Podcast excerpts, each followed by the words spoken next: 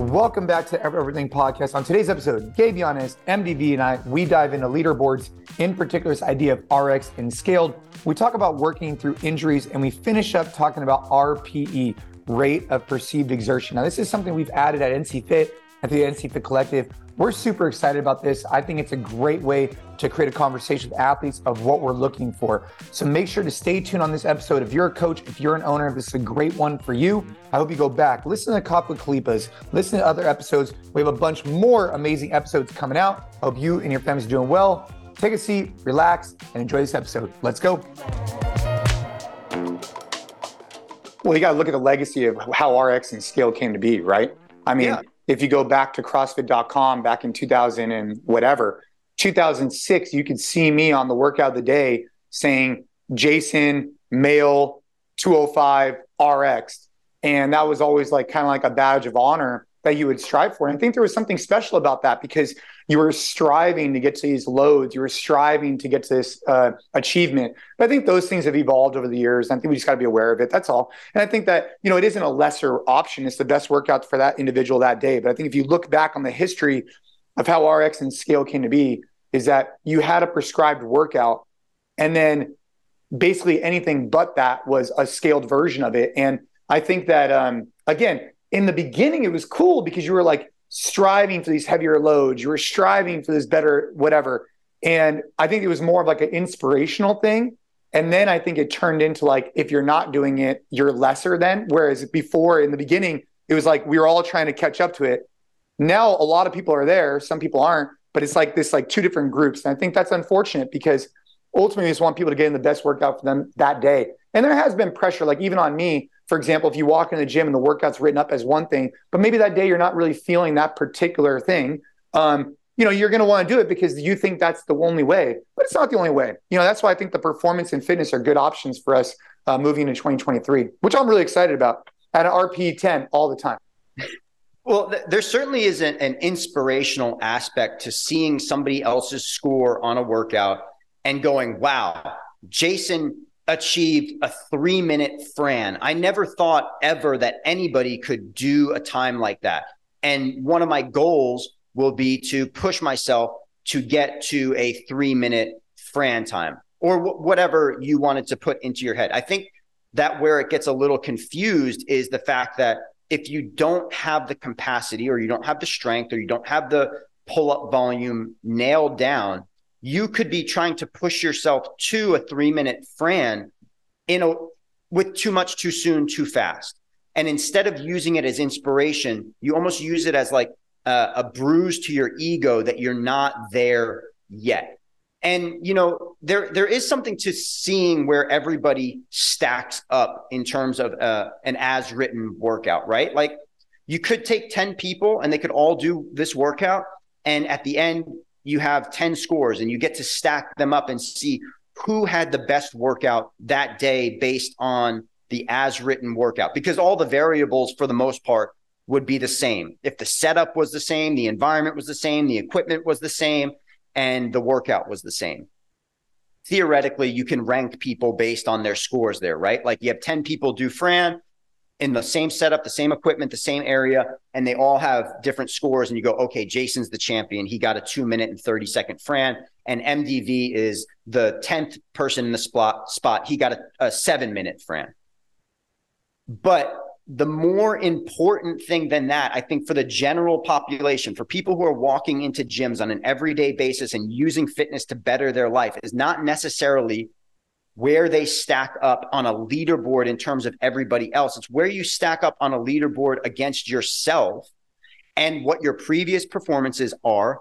But even more important than that, how do you stack up against yourself that day? What are the factors in your life that are leading you to make your decisions in your workout that you go, I got no sleep last night because my newborn baby was up and I had to change their diaper 47 times? Or how many know, times uh, did you change a diaper last night, uh, uh, Gabe? We're averaging like three, four a night. I haven't gotten to the thousands, but definitely not feeling my best if I were to hit the gym these days. yeah, I mean that that's the whole point, right? Like this is not a competition. This is not something where we're going out there and trying to stand on top of a podium every single day to see who's the fittest athlete in the class or in the gym. yeah, it's cool to have those and to kind of have those leaderboard victories, but like the cooler thing for most people who are using fitness to enhance their life is like figuring out how you get your best workout that day and then how do you use your fitness outside of the gym to benefit your life. So that's kind of like my take on RX and scaled. We don't use those terms a whole lot at NC Fit. You know, we we talk about adjusting workouts much more than we talk about scaling workouts. And those two term, terms are definitely interchangeable, but I think the stigma to adjust a workout is less than saying scaling. Yeah, and I think that you know if you if you steelman the argument for going with this terminology, you know I think early on there was something incredibly beneficial about sparking a competitive drive in people that previously weren't competitive, and that was kind of what finally made them hit you know, the requisite intensity to finally see results with fitness. You know, there was a lot of people that were going and turning the TV on on the elliptical and wasting an hour and then doing some bicep curls and tricep extensions. And we're like, hey, I don't feel better. I don't look better. And all of a sudden, you know, you add their name and a leaderboard at a gym and they're like, hot damn, like I got to work a little bit harder because I don't want MDV to beat me. I don't want Sally to be beating me. Right. And that's what completely change their life. And I think that the tough thing though is that is a minority, right? Like I think that there are few people, especially now, that like need that competitive push to help them go from not doing enough to doing just enough to see progress. I think that now a lot of people, it's, you know, it's not that they're not doing enough, but they're almost going to like wanting to do too much every single day because they become so you know so caught up on this like leaderboard action but i think it's tough to want to change the culture of a lot of these gyms that have a group of OGs that like their life was changed because of this leaderboard aspect in RX and scaled. And for them to see it go away almost feels like you're taking a, a piece of the the journey that got them to where they are now that was responsible for getting them where they are now. And I know a lot of gym owners feel that way too. Yeah. But I completely agree with you. Everything you said, everything you've explained makes perfect rational sense. People should be competing against themselves, but it's just tough to make people change what I think was so impactful for them when when this type of training was born. Well, you can just remove the leaderboard entirely if you want. I mean, that's what we've done for years, and it solves that problem pretty well. Well, let, I just want to be clear that this is what works for me personally it works for my own fitness. It works for, for my point of view on fitness. And it works for us at NC Fit as an organization with our athletes within our four walls. There are gyms out there that utilize the leaderboard and the words RX and scaled, and they do it in a way that is very beneficial for their athletes and their gym. And they they may they don't have cliques or they don't have this uh, stigma. Or maybe they do and they like it that way. Maybe they do want to have a pecking order in the gym. And I think that's fine as well, as long as you're setting the expectation for your athletes about this is how the fitness experience goes down within the walls of our gym. And that's something that I've been very vocal about, you know, within the the NC Fit collective, the collective service that we use to distribute our workouts, our class plans, a lot of our coaching content to a lot of gyms around the world is the fact that when you receive this content, you are now taking it from us and in a lot of ways you're making it your own. And if you wanted to, within the four walls of your gym, run the NC Fit workouts with a leaderboard, you could. That that's fine. That that's okay. Um, you know, my personal opinion on it is the fact that I think that it ca- can cause, it has the potential to cause more issues than can help. But I do think that that that owners, gym owners out there, head coaches, those are the people who are ultimately responsible for creating the fitness experience within their gym and setting the expectation for their members. And, you know, kind of a classic example of this would be we've talked about this, I think, before is like, you guys have ever heard of the restaurant Dick's Last Resort? No. Sounds okay. fun though. well, okay. So the work, the, the restaurant Dick's Last Resort is this chain restaurant concept that I believe mostly on the East Coast, might be mostly Florida. Has to be because I've never heard of it. Yeah. Mostly on the East Coast. But the whole deal when you go to Dick's Last Resort is the fact that they treat you like shit. Like that's the deal. Like they treat you like shit. They make fun of you. They put like a dunce cap on you. They like don't take your order right. Like they call you names. And it's kind of part of the experience. That's like why people go there. They go and they pay money at a restaurant to have a good time and to get hassled, right? But it's not like you're going to um, Ruth Chris Steakhouse. And when you go to Ruth Chris Steakhouse, that's not the expectation there. The expectation when you go to a place like Ruth Chris is that you're going to have excellent service, that you're going to have attentive service. You're going to have people who are very, very kind and accommodating for you. You're going to have a super high quality meal. It's going to be peaceful. There's not going to be people running around in tank tops and like shooting off fireworks out of their butt or whatever. Like at Dick's Last Resort versus Ruth Chris, it's a very, very different experience. And I think the same thing can hold in the fitness industry. That if you wanted to create an environment like that, you certainly could. And you could make it that way as long as the athletes know what they're signing up for when they come into your gym. That I think is the most important thing. Wait, so do they actually mess up your order on purpose? I don't know if they mess with your order, but I know that they like give you shit about like what you would order or like, you know, if if if you're like a really lean and muscular guy who's like, "Oh, I'll take like the chicken breast grilled on the salad." They'll be like, "Okay, you're a Nancy, like why are you ordering that type of stuff?" Yeah. Yeah, yeah. I mean, I now I'm kind of curious. I want to go check this place out. I mean, this is I, not Khalipa approved. You would be. No, you would be, he'd be so upset. You would be out of yeah, out of out of your element. Yeah, I wouldn't understand yeah. why my order would get messed up though. Um, you can't you can't go from the Mina group to one of those. Oh man, the Mina group. There we go. That's excellence in service right there. Um, anyways, all good. I got to get after something here in a little bit. By the way, MDV's gonna join me. We're gonna get on the C2 bike. What's on the docket? Yeah, definitely get on the C2 bike. I've been loving the C2 bike with my hip, by the way. The hip is uh the hip is doing pretty well, which is awesome. Good, good. Does the C2 bike not aggravate it or actually make it feel better? So the um the interesting difference between so for anybody who's listening, about 10 months ago, um, I started getting um, like a very interesting pulling type of pain in the front of my right hip. And I was my training volume was very, very high. My jujitsu volume was was pretty high as well. Hell yeah! a lot of weighted rucking at the time, and I, I think that I was just doing too much, and I either strained a lot of the muscles and ligaments and, and in my hip, or I had something happen in which like I overstretched everything, and then the response of my body was to, "Hey, no, we got to tighten up and protect what's going on." Um, and I've done a lot of work. Um, some stuff more successful than others. Um, I did PRP. I've taken time off. The best thing, honestly, has been monitoring my own training uh, volume because on days when I feel good, you know, through that 10 months, I had days where I feel, felt really good and I would drop the hammer again. And then two or three days later, I'd be like, no, no, no, no. My body, my body did not like that. So I've had to respect a lot more.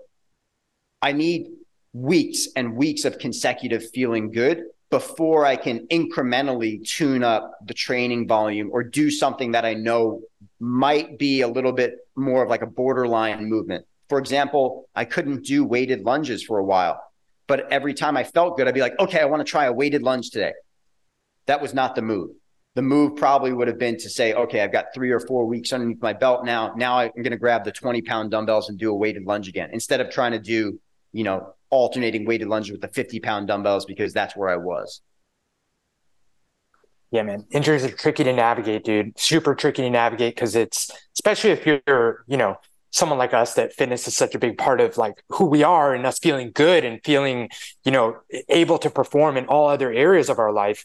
I can't imagine how, I mean, I've, I've dealt with injuries, but this has been a long time, man. I can't imagine how frustrating it gets at times. And also like the, the emotional roller coaster of feel good today. Like, let's go. And then two, three days later, like, God damn it. You know, it's, it's, it's tough, man. So definitely don't envy that, but I'm glad that it's, it's feeling better. That's, that's really good news.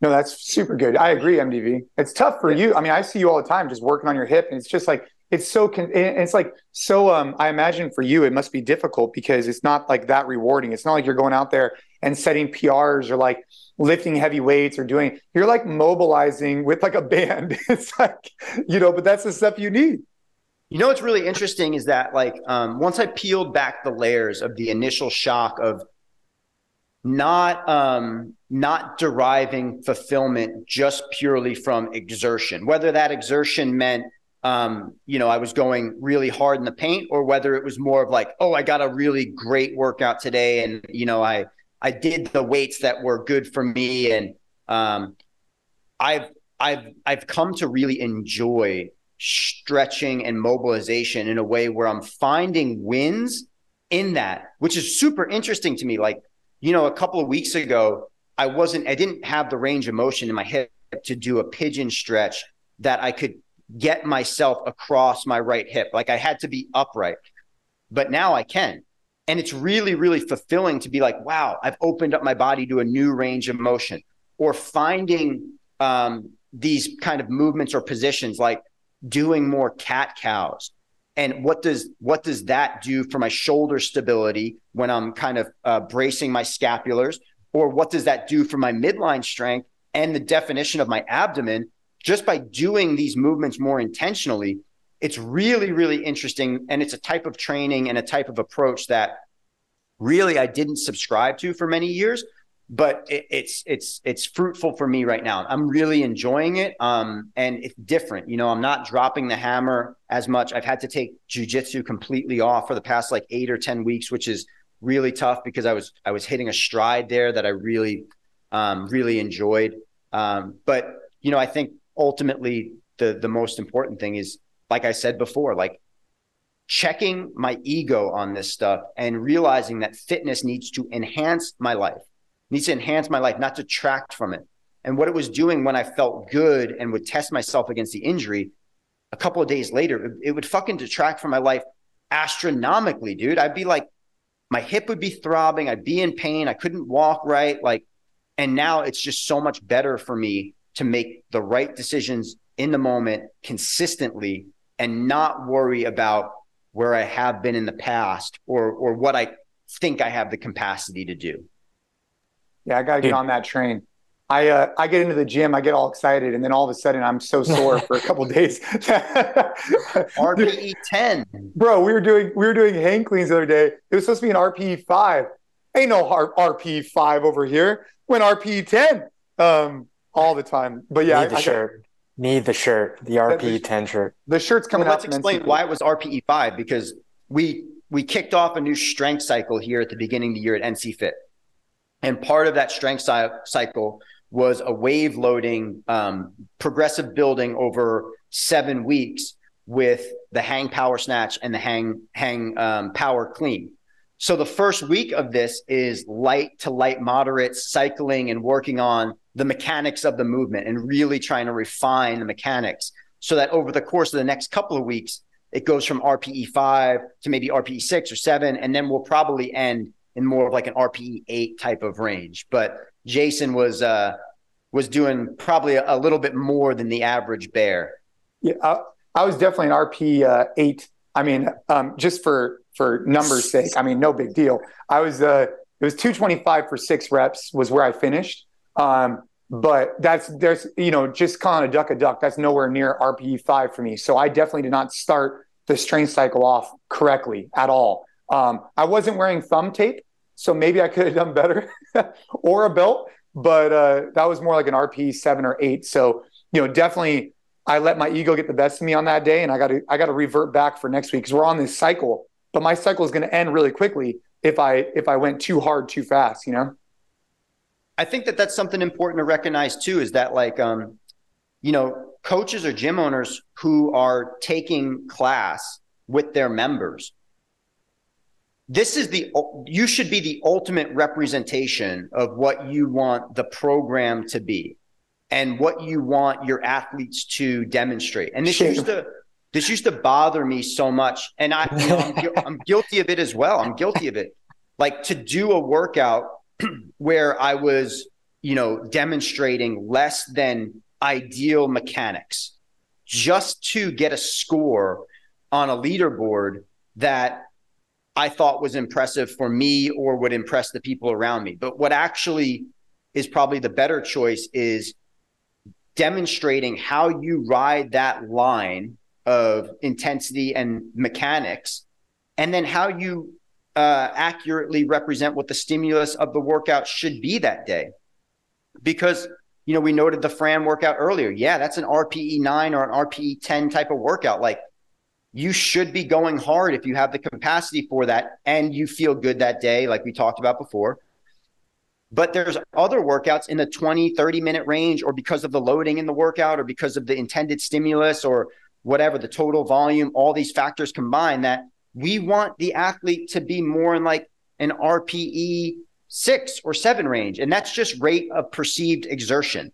That's just how hard are you pushing yourself across the average of the entire workout. And maybe there's moments in a workout that's a little bit longer, a grind workout where you're going to have to push a little harder for sure. But on average, you you want to be below a certain threshold.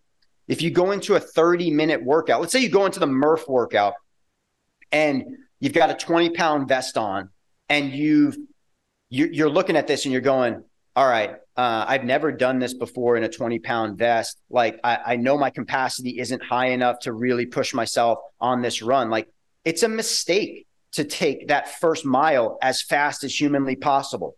It's probably a mistake for someone like Jason or for me to try to run our mile as fast as humanly possible because you have however many repetitions through the middle of this workout, and then another mile at the back end of the workout where you have to have something left in the tank. So, you know, I know that the Murph workout, it's an incredibly challenging workout. I'm not saying it's not a tough workout, but your intensity level or your exertion level from start to finish probably averages lower than it would be in a Fran workout because you're throttling through different gears in that workout. You might start a little slower, you might try to push a little bit more evenly through the middle of that workout, and then you might try to throttle down the last 800 meters of that second mile run. And you feel like you finished and you're like, wow, that was an RPE 10. It probably wasn't. It probably was more of an average, like a seven or an eight across the entire workout. For the record, my movement on the the cleans wasn't bad um, now I can't always say my movement in the workouts is isn't isn't bad. I, I can't say that. So that's something I got to work on. It's all good. It's all good. It's a little work in progress. But yeah, I mean, a lot of those people I take classes, I take class with them pretty regularly, so they've seen me move. But yeah, I definitely need to keep that in mind the next time. I love that we're using RP for for the training. You know, for someone like me, it's so beneficial because the alternative, especially on strength portions, is percentage work. You know, something that I think a lot of coaches, gym owners have used in the past. And I think that I mean, I've had this experience. You know, there's days you don't feel great, but you're so like tunnel focused on the programming says 80% today, and that you know computes to uh, a 275 on the back, whatever, right? A number, but you're just not feeling it you end up completely a you could risk injury. B you're not hitting the stimulus of that day. Um, so it's so much nicer to have a scale that just given how you feel that day it's rpe7 right? And that means something. It's not this like specific number that's a percentage of a day that you pr'd where you were feeling great you got great sleep your nutrition was on point because all those variables will have a big impact on the percentage work you're trying to do now. So I, I appreciate that approach to training specifically when it comes to strength portions. And I know there's a lot of people out there that fall in that same bucket. Well, the strength yeah. portion is key. Like this morning, I was back squatting with Ava, and I used the term. I was like, "Hey, this is like a the rate of like your perceived effort." Like I was trying to like word it with her, like the, what I want you to feel, like the rate of your perceived exertion should be somewhere around scale of one to ten, Ava, like somewhere around like a six or seven this morning, like a six. So it should be hard for you to come out of the pocket on round four and five but it shouldn't be crazy. And so I was using that as a vernacular, trying to develop it with the kids over time because it makes the decision making really easy. Like, hey, today I'm looking for a six. And then slowly I want to develop that with my kids, which also then obviously with our athletes is so incredible because it's easy. They walk in the gym, it's like, hey guys, we're looking for a six today. Boom, they already know exactly what they're thinking and feeling.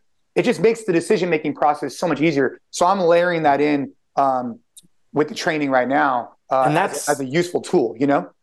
and that's so key with the tool like you know why this is how we're going about it at our gyms and why this is a tool that we're really excited about for collective coaches because yes there's going to be some education up front and we have resources to help you communicate that and educate your athletes all that's available But with time, right? Like you educate up front, you front load that. But to your point, Jay, and like with time, if you have 10 athletes that have been training you for a while, you can say, hey, today is a grind workout type RPE eight. You're done right? Like they know exactly what that means versus having to say, hey, today's a little bit of a longer chipper. You're going to want to pace yourself, like so on and so forth. That's why we have the workout types and the RPE. And I think combining those two with time, once you get past like really educating the members, just makes it like a one sentence conversation. And athletes should be like, oh, like I know what I'm going after today.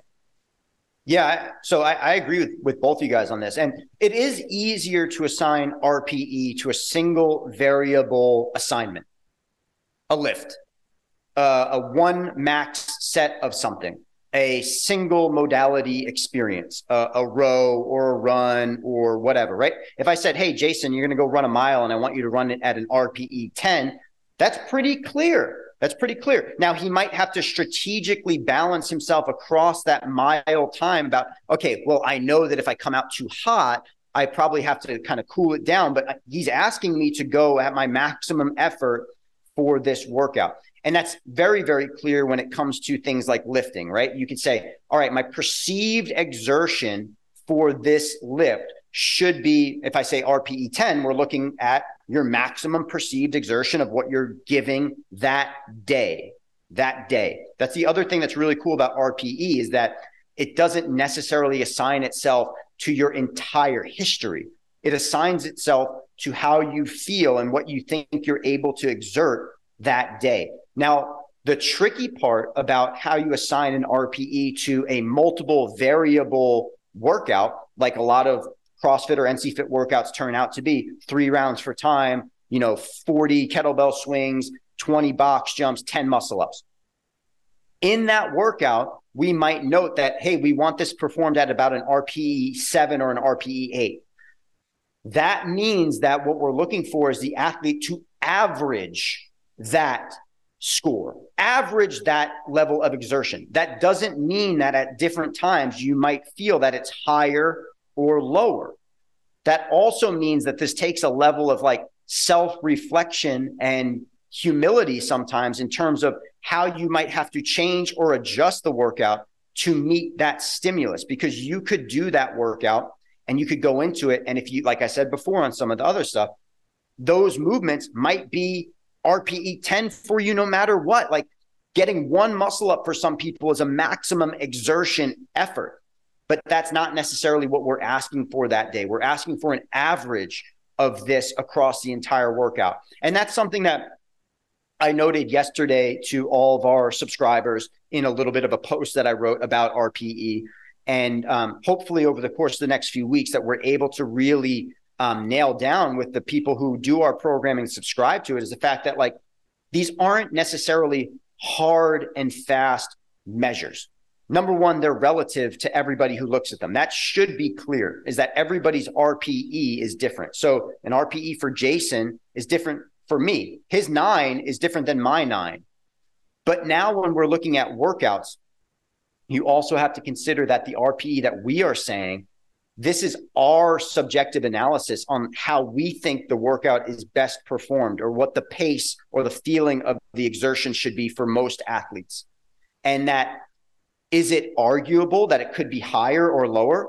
Of course. And I think in terms of like arguing, should it, hey, this was an RPE six, but it felt like an RPE seven. That's negligible. Like one percentage number up, excuse me, one RPE number up and down is kind of negligible. The real thing that you want to avoid is you want to avoid these big chunks. You want to avoid saying that, okay, hey, today, guys, this is a 40 minute workout that has um, a long bike. It's got a long row. It's got a, a lot of you know sit-ups and burpees and light kettlebell swings. And we want you to be averaging an RPE six through the entire of this workout because it's 40 minutes long. It's a ton of volume. The movements are repetitive over and over and over again. What you want to avoid as a coach or an athlete is looking at that and going, RPE six, got it. But then trying to perform it at RPE 10 the entire time. That's too big of a gap. That is burnout. That is probably not meeting a stimulus. If you said to me, hey, this didn't feel like an RPE six, it kind of felt like more like an RPE seven, I'd be like, yeah, well, that's somewhat negligible. That that you could certainly say that subjectively that workout could be a little bit higher or a little bit lower, depending on your personal feeling and approach. Good. I love it, man. Yeah, I think there's three things we're doing here at NC Fit that are helping with the experience of the, of the athletes. They're going to come in, they're going to know a type of workout, the RPE goals, and then obviously having performance and fitness. So, uh, yeah, I, I, like the direction. I'm excited about it. I hope gym owners are, you know, even if you're not subscribing to the NC Fit Collective, you're at least thinking through the tools and resources that we're thinking through. Because ultimately, what we're trying to do is just create a quicker response time between the coach and the athlete to give them the best workout for that day. And those three factors are helping us do that. What type of workout? What is the uh, rate of perceived exertion? And then where should we go? What's the journey? Performance or fitness? And um, you know, hopefully over time, right? This isn't going to happen overnight, but hopefully over time, in weeks and months, you'll get to a point where like athletes will be like quicker, much much quicker. And I, I think we're going to get there. And it's going to be fun to watch the journey. So we'll keep you guys in tune on what's happening here at our gyms because you know I see it happen. You can see the faces be like, ah, got it, let's go. So all good. One thing that I think you know is important to, to note here is that we we use the same tools and the same resources at NC Fit that we distribute to all of our subscribers to the collective. But we are careful at NC Fit about how much information we share directly with our subscribers, athletes, without the blessing of the subscriber. So, like, for example, when you sign up for the collective service, we're telling you that we're going to deliver you warm up, strength session or skill session, workout. Like, you get all that data. That's all figured out. That's all automatically given to you. And on the side, your coaches get a really detailed lesson plan plus all the information about how we would guide the athlete, what type of workout it is, the coach content, the video. That's all shared directly with you as the owner and your coaches. We don't automatically share bits and pieces of that document with our subscribers, athletes directly.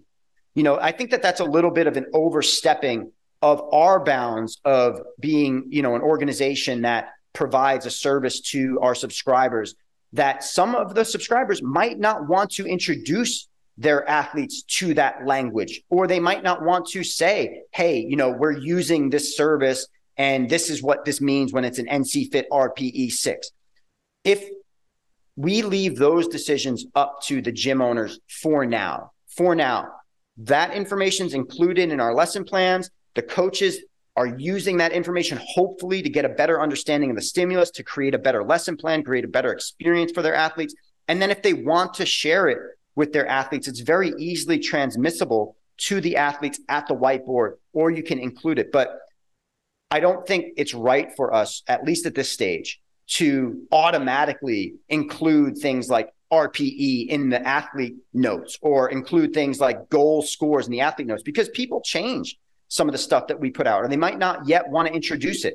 And honestly, this is a new thing for us. This is this just came up for us in 2023. It's something that we tested in 2022 in the NC Flex program and in the Compete program, and now we're rolling it out in a more kind of uh, elaborate way. Maybe in a few months, I think we re- we can reconsider that decision. But for now, that's how it's transmitted. We give all of our information to our gym owners and they choose what they want to share with their athletes. What automatically goes to the athletes, if you're subscribing to us, is the the warm up, the strength or skill, the workout, and the cool down. You guys and the owners and the coaches get to um, kind of create the fitness experience around that. Sounds good, brother. I love it. Um, well, Mr. Gabe Yanez, we're rocking and rolling. Um, any kind of final remarks before we close this thing out?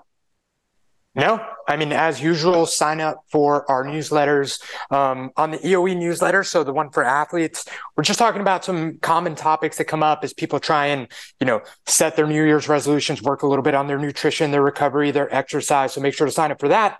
And the B2B newsletter, I'm having a lot of fun with that. That goes out every two weeks and we're covering some good topics there. And actually the one that goes out before this podcast comes out is going to have some really good resources, a best practices doc for how to use the session plans that we include in the collective. So if you're subscribed, great. If you missed it, just shoot me an email, gabe at nc.fit, and I'll make sure you get that last one. But please subscribe to that newsletter so you're getting all that good stuff throughout the rest of the year. But that's all I got, man.